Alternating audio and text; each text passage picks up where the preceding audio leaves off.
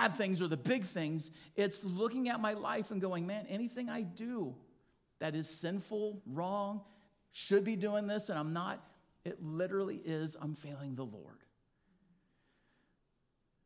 This is a heavy message, isn't it? Because it's, it's a big one, but it's so important for us to get. So let's look at four reasons why we do fail the Lord. And here's the first reason of why we fail our flesh is stronger when our spirit is weak. Our flesh is stronger when our spirit is weak. Now, don't get too caught up on that first part, our flesh is, flesh is strong, because you're thinking, no, Jim, our flesh is weak. It is. But here's the thing the weaker your flesh is, now I'm going to flesh that out in a little bit. I'm not going to flesh that out right now. Let's, let's dive into this thing. I, I, I want to get ahead of myself. Okay, let's dive into this. Why, why does this matter about our flesh and our spirit? So look at verse 15 in chapter 18. It begins, it says, Simon Peter followed Jesus. So Jesus has been arrested. They have led him to um, a former chief priest by the name of Annas, who was the father in law of Caiaphas, the present high priest of the year. And so they lead Jesus to the palace of where Annas lived. And says that Simon Peter followed Jesus, and so did another disciple. Now let's stop right there. Another disciple. Now, it's interesting as you read commentaries, you're going to get a lot of different ideas of who this other d- disciple was. Some think maybe it was Nicodemus. Remember, he was a Pharisee that became a follower of Christ. They're thinking, well, he was a he was a Pharisee. He was already in. Or maybe it was Joseph of Arimathea who owned the tomb that Jesus would be paid those could be probable, but the most probable possibility is John himself. Because actually, John had family members who were actually related to the high priest. So John already had an in, all right? Because if you look at what it says right after that, it says, and so another disciple, it says, since that disciple was known to the high priest, he entered with Jesus into the court of the high priest. So, probably the other disciple was John, because John and Peter went everywhere together. Remember, every time Jesus did something, it was Peter, James, and John. So, probably it's Peter and John following behind the crowd. They go into the, the courtyard because the, the high priest, and again, this is the, the religious um, hypocrisy, the high priest were very wealthy. And so Annas, who was the, the former high priest, was the father in law of Caiaphas, and more than likely, these two men lived in the same facility because it would have been big enough with many rooms. And, and, and, and you'll see later on, it actually says that Jesus is in front of Annas, and then they, they move him to go see Caiaphas. Well, they don't leave, they stay in the same place. So there's a, a probably a wall around the outer court. And, and there's a gate. And so John goes in because he's like, I know the high priest, I, I'm in. But Peter doesn't. He stays where he's at. So John goes in because he has the connection. But look what it says. It says, But Peter stood outside the door.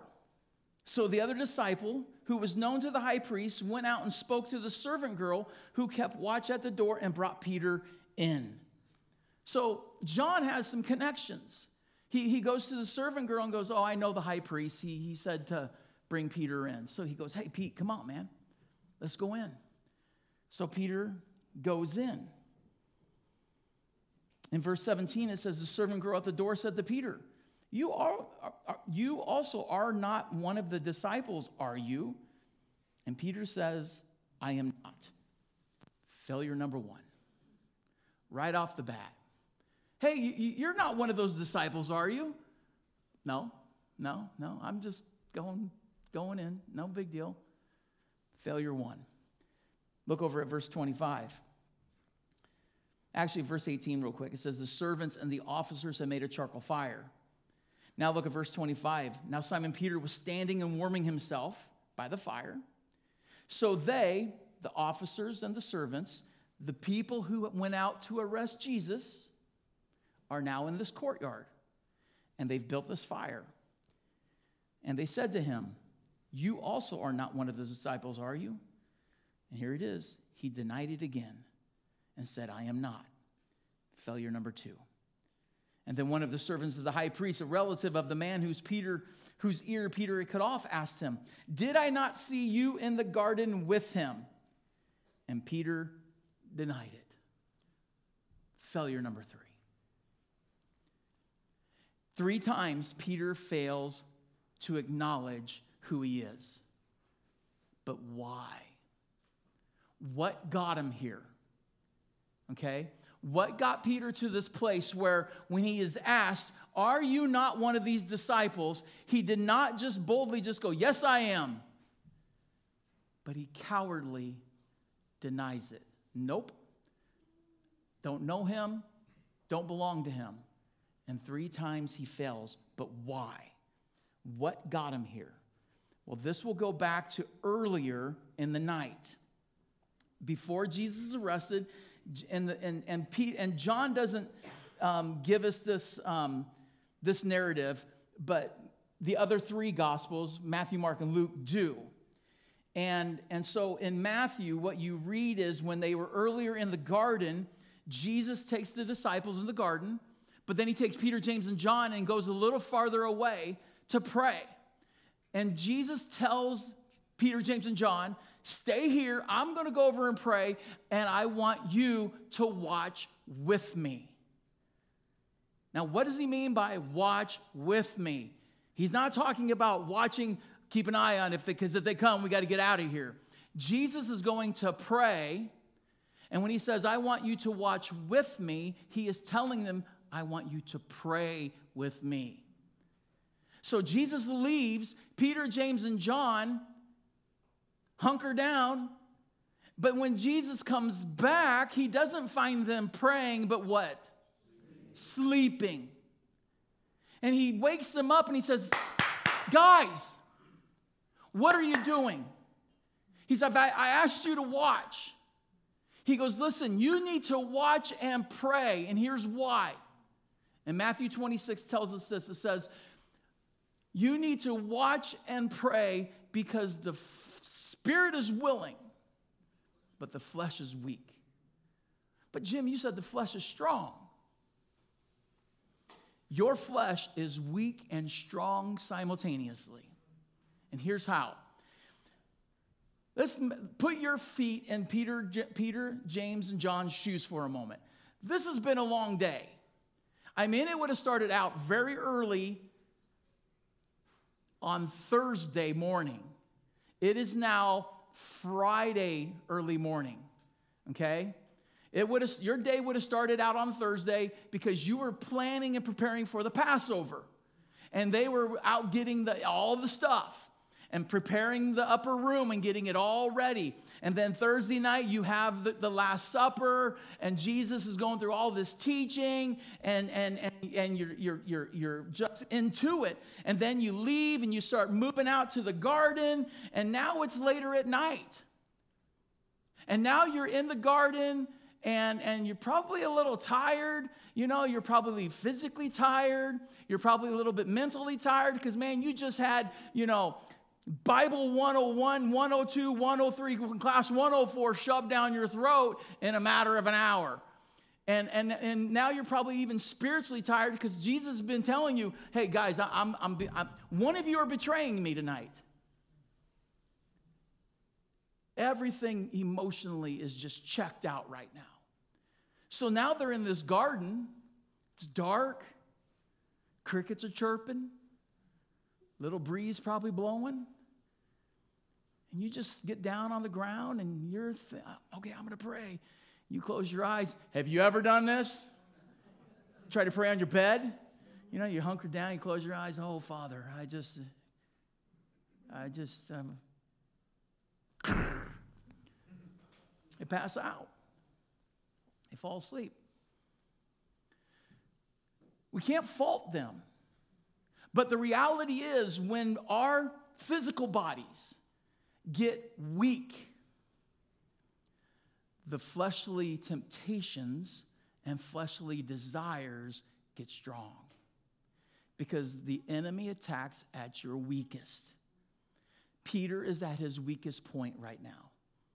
His body, physically, he is exhausted. And he hasn't been praying. And then when he is in that courtyard, and the first time he's asked the question, Are you his disciple? he is spiritually spent. His defenses are down, and the only thing he can come up with is no. And three times spiritually weak, physically strong. His flesh was able to go, Nope, not me, man. Because the enemy, remember, Jesus told him earlier, the devil's asked to sift you. And he's coming after you, Peter. The devil went after Peter, guns ablazing, didn't he? And got Peter to fail because Peter was spiritually weak. Let me ask you, are you and I no different? When life is just cooking, your, your, your week is busy, okay? Especially if you got kids. Anybody with kids, life just gets crazy hectic. I mean, especially when you know when, when they get to be junior high, high school, it seems like you're at one sporting event, you're over here, you're doing this, you're running over here. Man, we got to go to church. We got small group. We got this, and you know, we got, and then we got to ch- always checking our phones. It's so much easier just to sit in the chair and just veg on the on, on the television and just not do. I mean, we get physically exhausted, emotionally exhausted, mentally exhausted, and then and the reality is, if we're not careful, what happens is because we're so physically tired, we don't, let's just be honest. Do you ever feel like, I don't feel like praying tonight?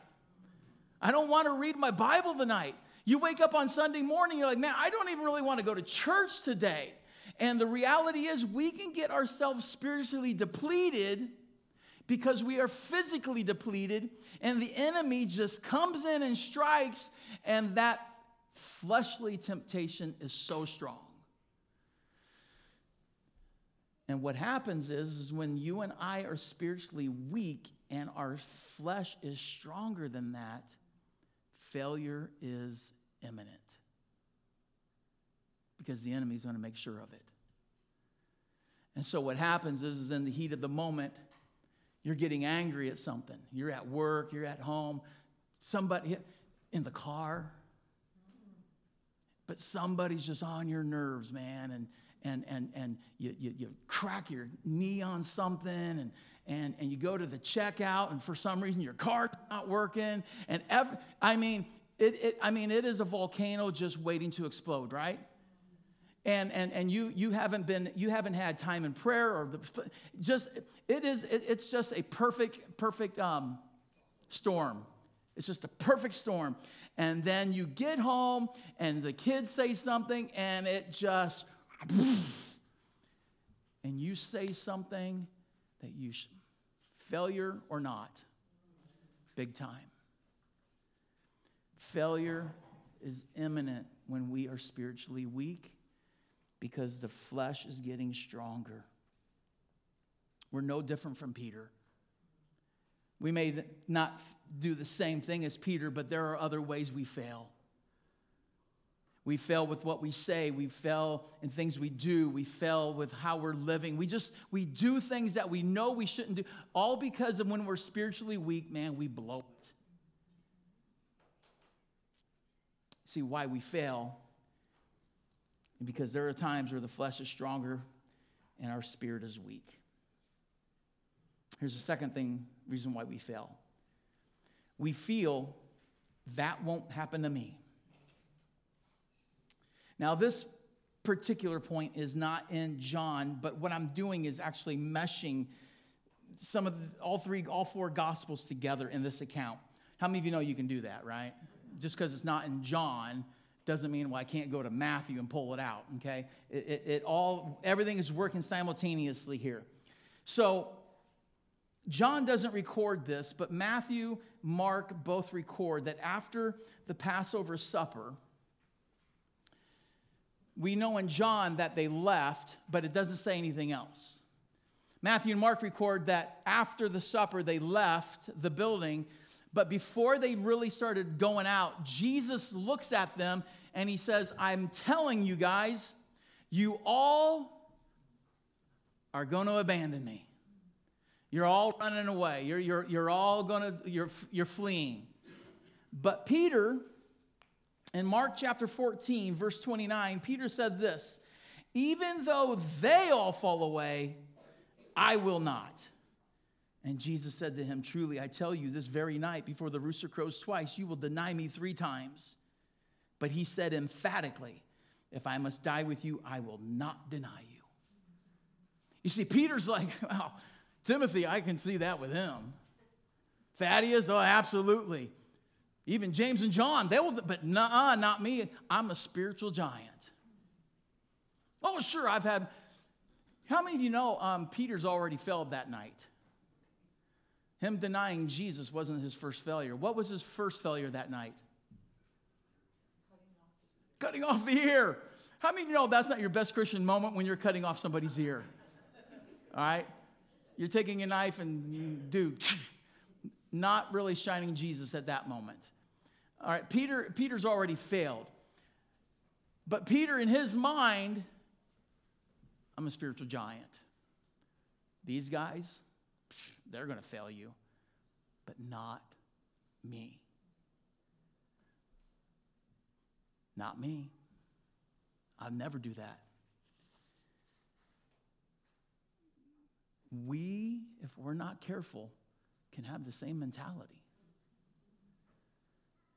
I mean, don't raise your hand, but have you ever looked at someone who has had their failing and you look at them and go, man, I can't believe they did that? I'd never.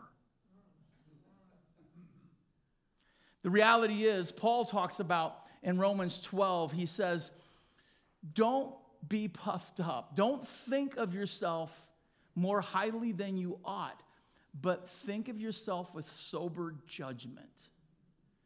You see, Paul is very clear about this that, that, that knowledge puffs us up, pride puffs us up. And, and if we're not careful, it's very easy, especially if we have a position. I, I, I teach Sunday school class. I, I, I lead, I'm a leader in the church. I'm a missionary. I'm an elder. I'm somebody in the church. But those no name people, well, they'll, they'll fail every time, not me though. And it's so easy, we can get our puffs. We can think that would never happen to me. Here's two little sayings that all of us need to remember. Here's saying number one If not for the grace of God, there go I. If not for God's sweet grace, I would be doing the exact same thing. And here's the second phrase all of us, every single one of you in this room, you are one bad decision away from ruining your life. Just one. All of us fail the Lord. Don't be so puffed up in your pride thinking, well, I've never committed adultery. I've never been a drunk. I, have never done such ugliness. Listen, if you sin in any way, you're failing the Lord. If, if, if you never witness to anybody because you're too, like, I, I don't need to do that, you're failing the Lord. Don't get puffed up thinking because you're not doing the big ones that you're not failing the Lord. If you're, the Bible tells us we all are sinners still. And if you think you're without sin, you're, you're fooling yourself. We all fail the Lord. And don't get puffed up thinking because you are super religious that you don't. Because we all fall in that boat and we all fail the Lord. Here's the third reason why we fail we fear others. You know, we fail the Lord because our flesh is stronger and our spirit is weak. We fail the Lord when we feel that won't happen to me, and we fe- fail the Lord when we fear others. So in verse 18, I said that the servants and the officers have made this charcoal fire. So Peter is in, as verse 25, standing with him, warming himself. And now they ask him, Are you one of these disciples? And Peter's looking at these guys. They're the officers. Remember, I said the officers were the security for the temple. That when the temple would have, like during Passover time, thousands and thousands of people would have been there and they would need security people, so people just weren't storming the temple. So these were security officers in a sense that Peter's now talking to. And he's like, Man, if I say something, they may arrest me. Nope, I'm not them. Not, not me, not me, not me. Because he's afraid of what they may do. But look at the next guy right after that. It says, one of the servants of the high priest, a relative of the man who, whose ear Peter had cut off. Did I not see you in the garden? Now Peter's thinking, oh man, this dude wants to take me out. If I say, yep, that was me, man, he's going to punch me in the face. Nope, not me. I wasn't there, man, not me. Part of me can almost go, I, I, can, I can feel for Peter in those two instances. Anybody else? You know, like I don't want to be arrested and I don't want to get punched in the face. So, nope, I'm not going to. The one that I don't get why he denied it, verse 15. No, verse uh, 16. No, verse 17. I'm going to get there. So John brings Peter in, and there's a servant girl at the door. Verse 17 The servant girl at the door said to Peter, You also are not one of the man's disciples, are you? And Peter said, I am not a servant girl, meaning she's not even a woman, probably a young teenager, and she's a servant. She has no status, no position, no rights. She's a nobody. She has no authority, no pomp, nothing. She is a servant, and she's a woman, a girl. So she, her status level at, at this time of life, below zero. And she looks at Peter and says, You're not one of his disciples, are you? And Peter is so afraid of her. I am not. She's a servant girl. How, what, I mean, what could she obviously, what could she do to Peter if he would have said, Yes, I am? She has no authority. She has no in with nobody. It wasn't like she's going to like, Servant, um, he, disciple, disciple right here. No one would listen to her. Nobody would care. But Peter's afraid of her and what she may say about him. Now, let's not look down on Peter. Are you ever afraid of somebody saying something about you? You're at work and somebody goes, Hey, I, I hear you're a Christian. Are you one of those Bible thumpers? Well, not really. I mean, I go to church now and then, but nothing serious. People are gossiping and talking about someone at work, and then they look at you and go, What do you think about them? I don't want to. I don't want to be the one that supports the person. So yeah, I think they're. I think they're slime too. Man, I can't. I, I'd never be hanging out afraid of what people will say. You have an opportunity to witness to someone and you close up faster than a door shutting in the wind because you're afraid of what, if I say something, what will they say about me? If I, if I profess to be a believer of Christ at work, maybe my coworkers won't like me as much. We're afraid.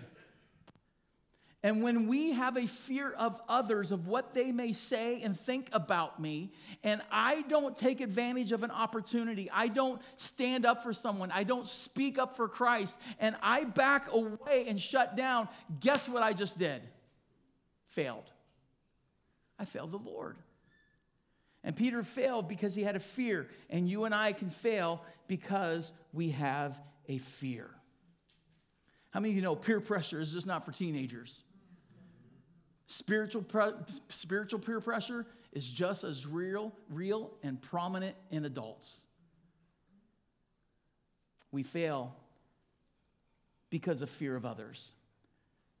Here's the fourth thing why we fail we fail because we move forward with the crowd. We move forward with the crowd. Again, in verse 15, it says that Peter followed Jesus. I, I would think that he was far enough behind the officers, the soldiers, where he was kind of unnoticed, following just in, in the shadows. And then they get to Annas' palace, it says that he was outside the gate. Right now, Peter's in good shape. Okay? He, he followed at a distance and he's outside the gate. He, he, he's, he's not, the servant girl hasn't said jack squat to him yet. But what happens? John, the other disciple, comes and gets him. Come on, man.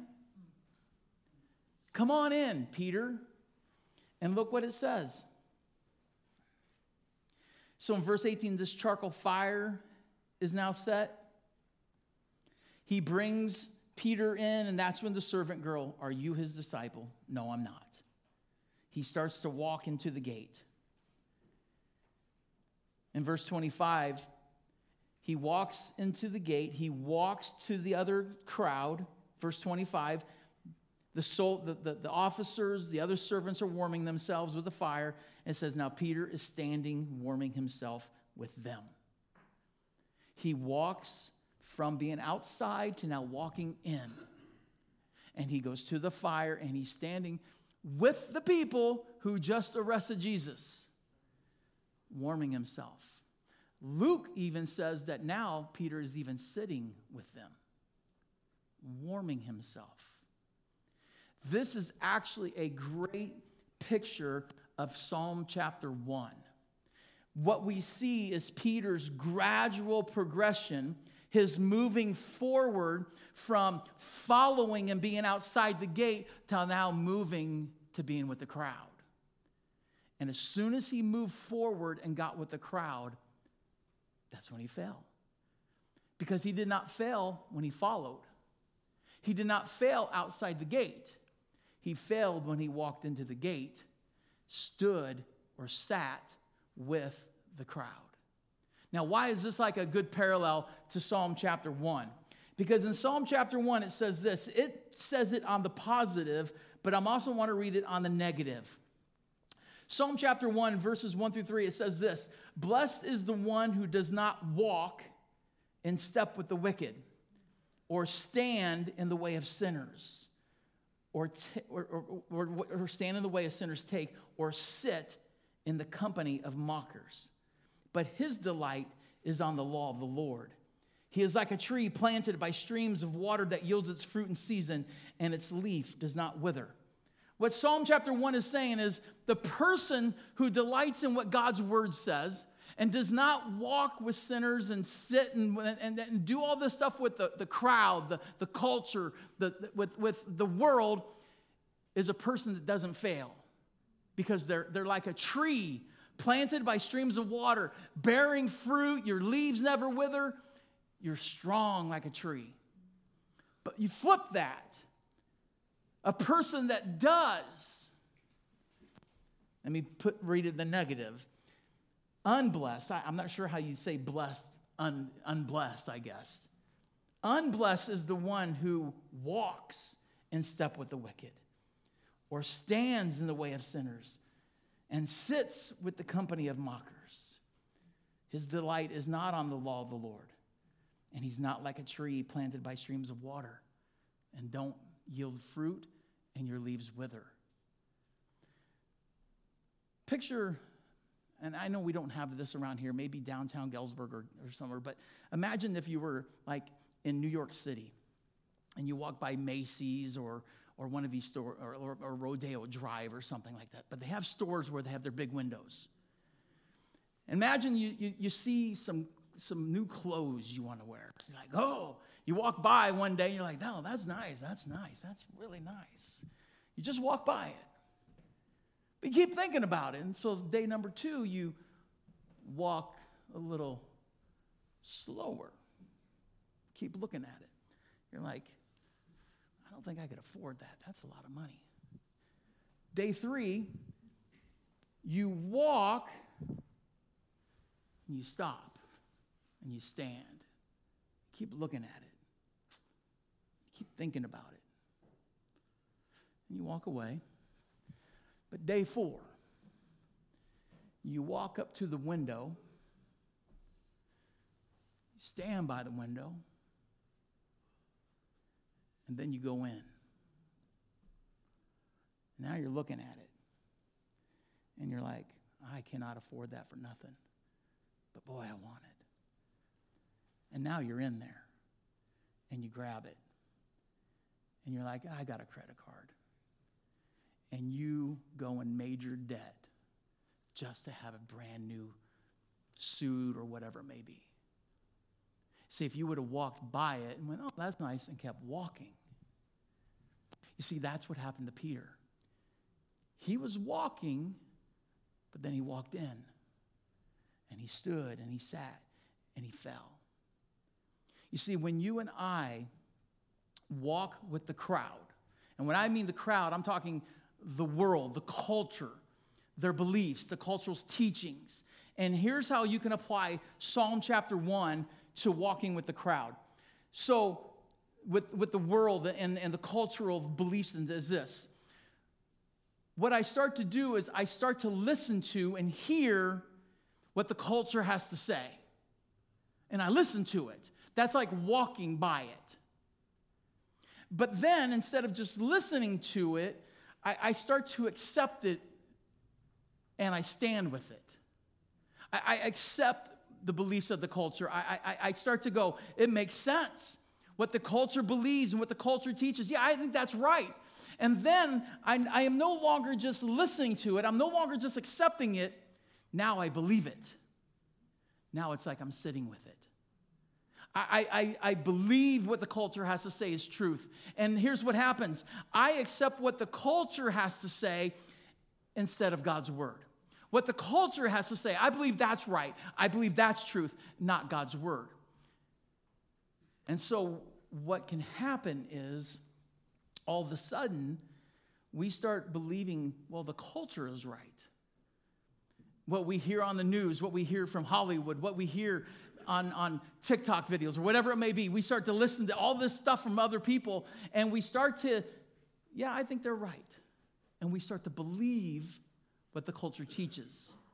And when we start to believe as a Christian what the culture is teaching, and I start to accept it as truth, Houston, we have a problem because failure is imminent.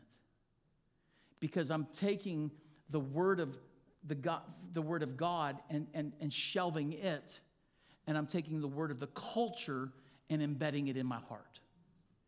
And once I start walking and standing and sitting with the belief and the truths of the culture, I'm in trouble. You see, this is why we fail. And we're all failures on this point. We all fail in so many ways. But like I said, I didn't want to leave you just with being beat up. I don't want you to walking out feeling, well, I feel miserable going to church today. I, I, I'm learning I'm a failure. I'm a big loser because I'm always going to sin. I'm always going to do things wrong. We are going to fail. Bank on it. You're going to fail. But the, the question is, what do we do when we fail? Here's what we do when we fail we need to grieve over our sin and confess it.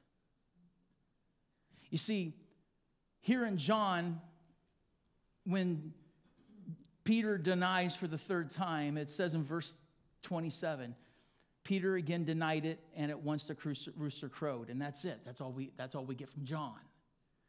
But the other gospels paint a different picture. It goes into a little more depth, gives a little more detail. In Matthew chapter 26, I mean, here's how, here, Here's how far Peter went. It, it just, he just didn't deny it, his whole character changed. Because Matthew says this Peter began to invoke a curse at himself and swear to the people.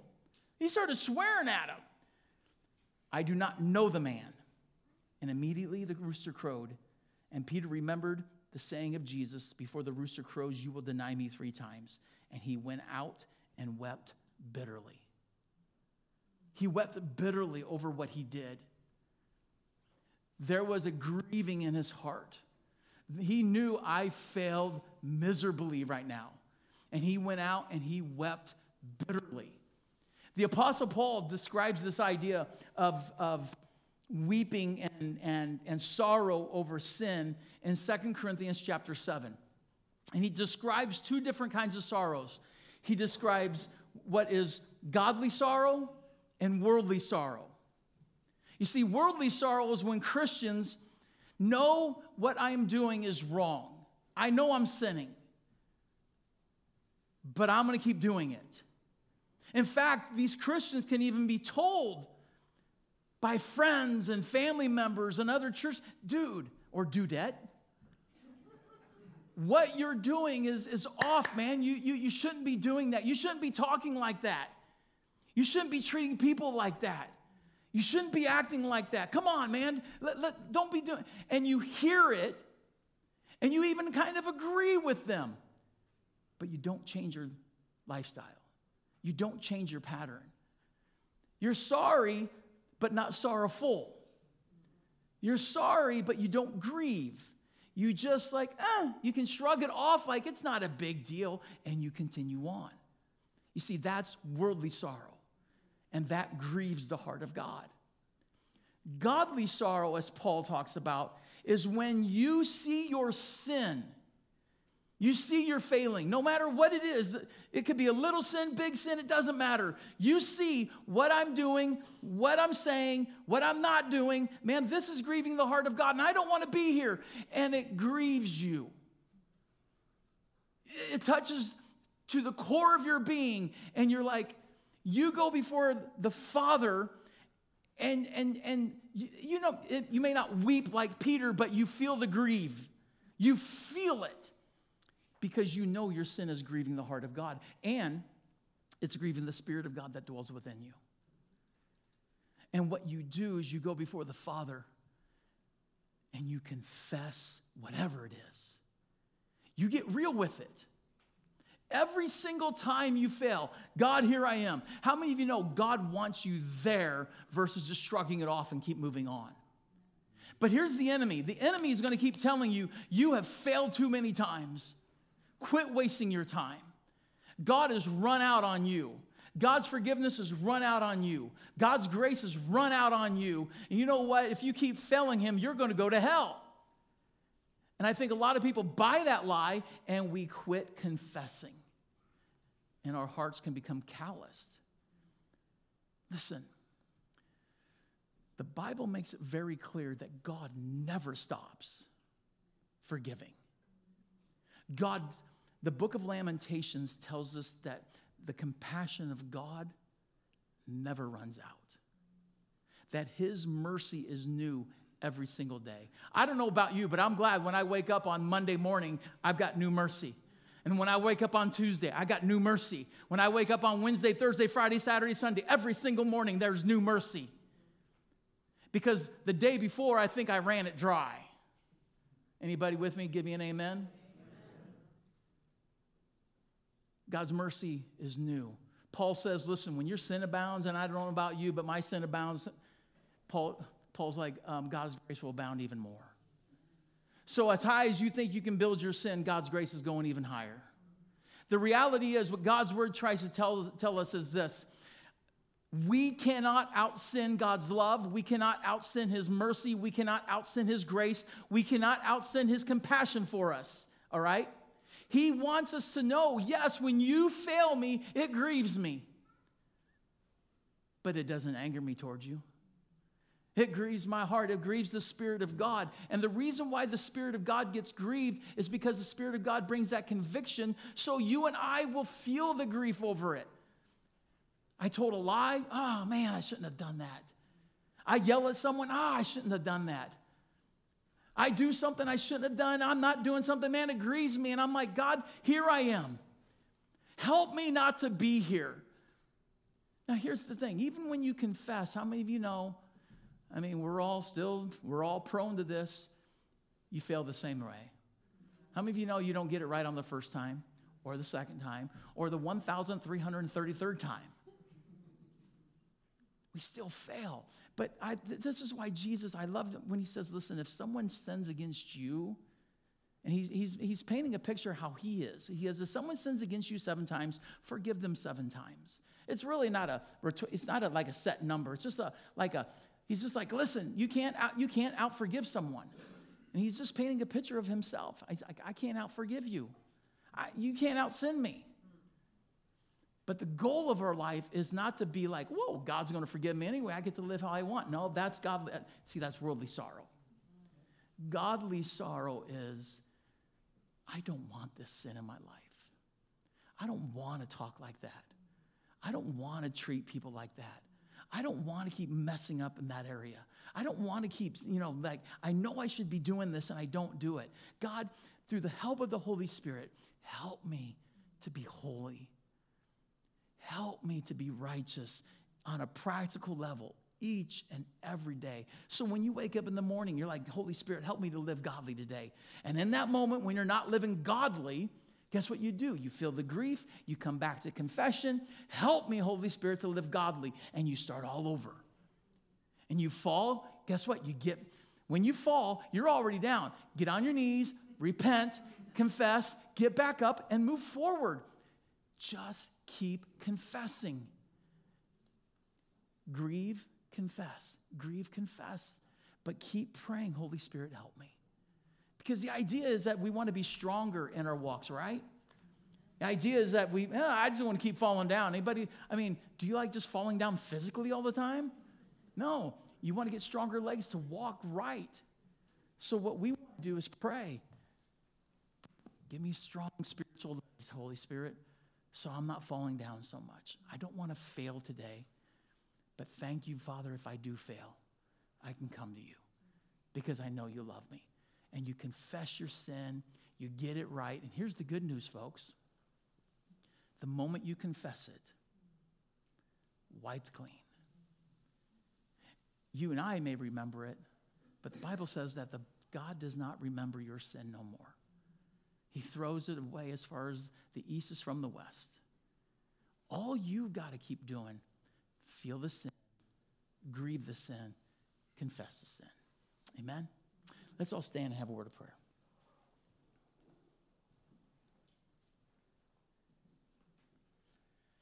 So, Father, we thank you for your amazing love and grace for us. And, Father, we just come before you as a, a, a people that we know we're broken. And, Lord, I'm sure right now in this moment that people could uh, just even start to begin to confess their sin and we acknowledge our failures. Lord, we know we're not going to be perfect. We know that on this side of heaven, we're still wrapped in flesh and we're going to fail. But Lord, help us to have that, that godly sorrow when we do fail. That godly sorrow that's, that recognizes our sin. And we, we don't want to just continue in it, but Lord, we want to turn from it. We want to confess it and we want to get real with it and keep moving on. As Paul said, we want to forget what is behind and we want to keep pressing on to make that perfection our goal. So, Lord, we just pray that as we move forward in this world, move forward this week, move forward today, help us to have those strong spiritual legs so we can fail less often. And Lord, we can please you in all we do and say. And we just thank you, Father, in Jesus' name. Amen. Amen. Just for a moment.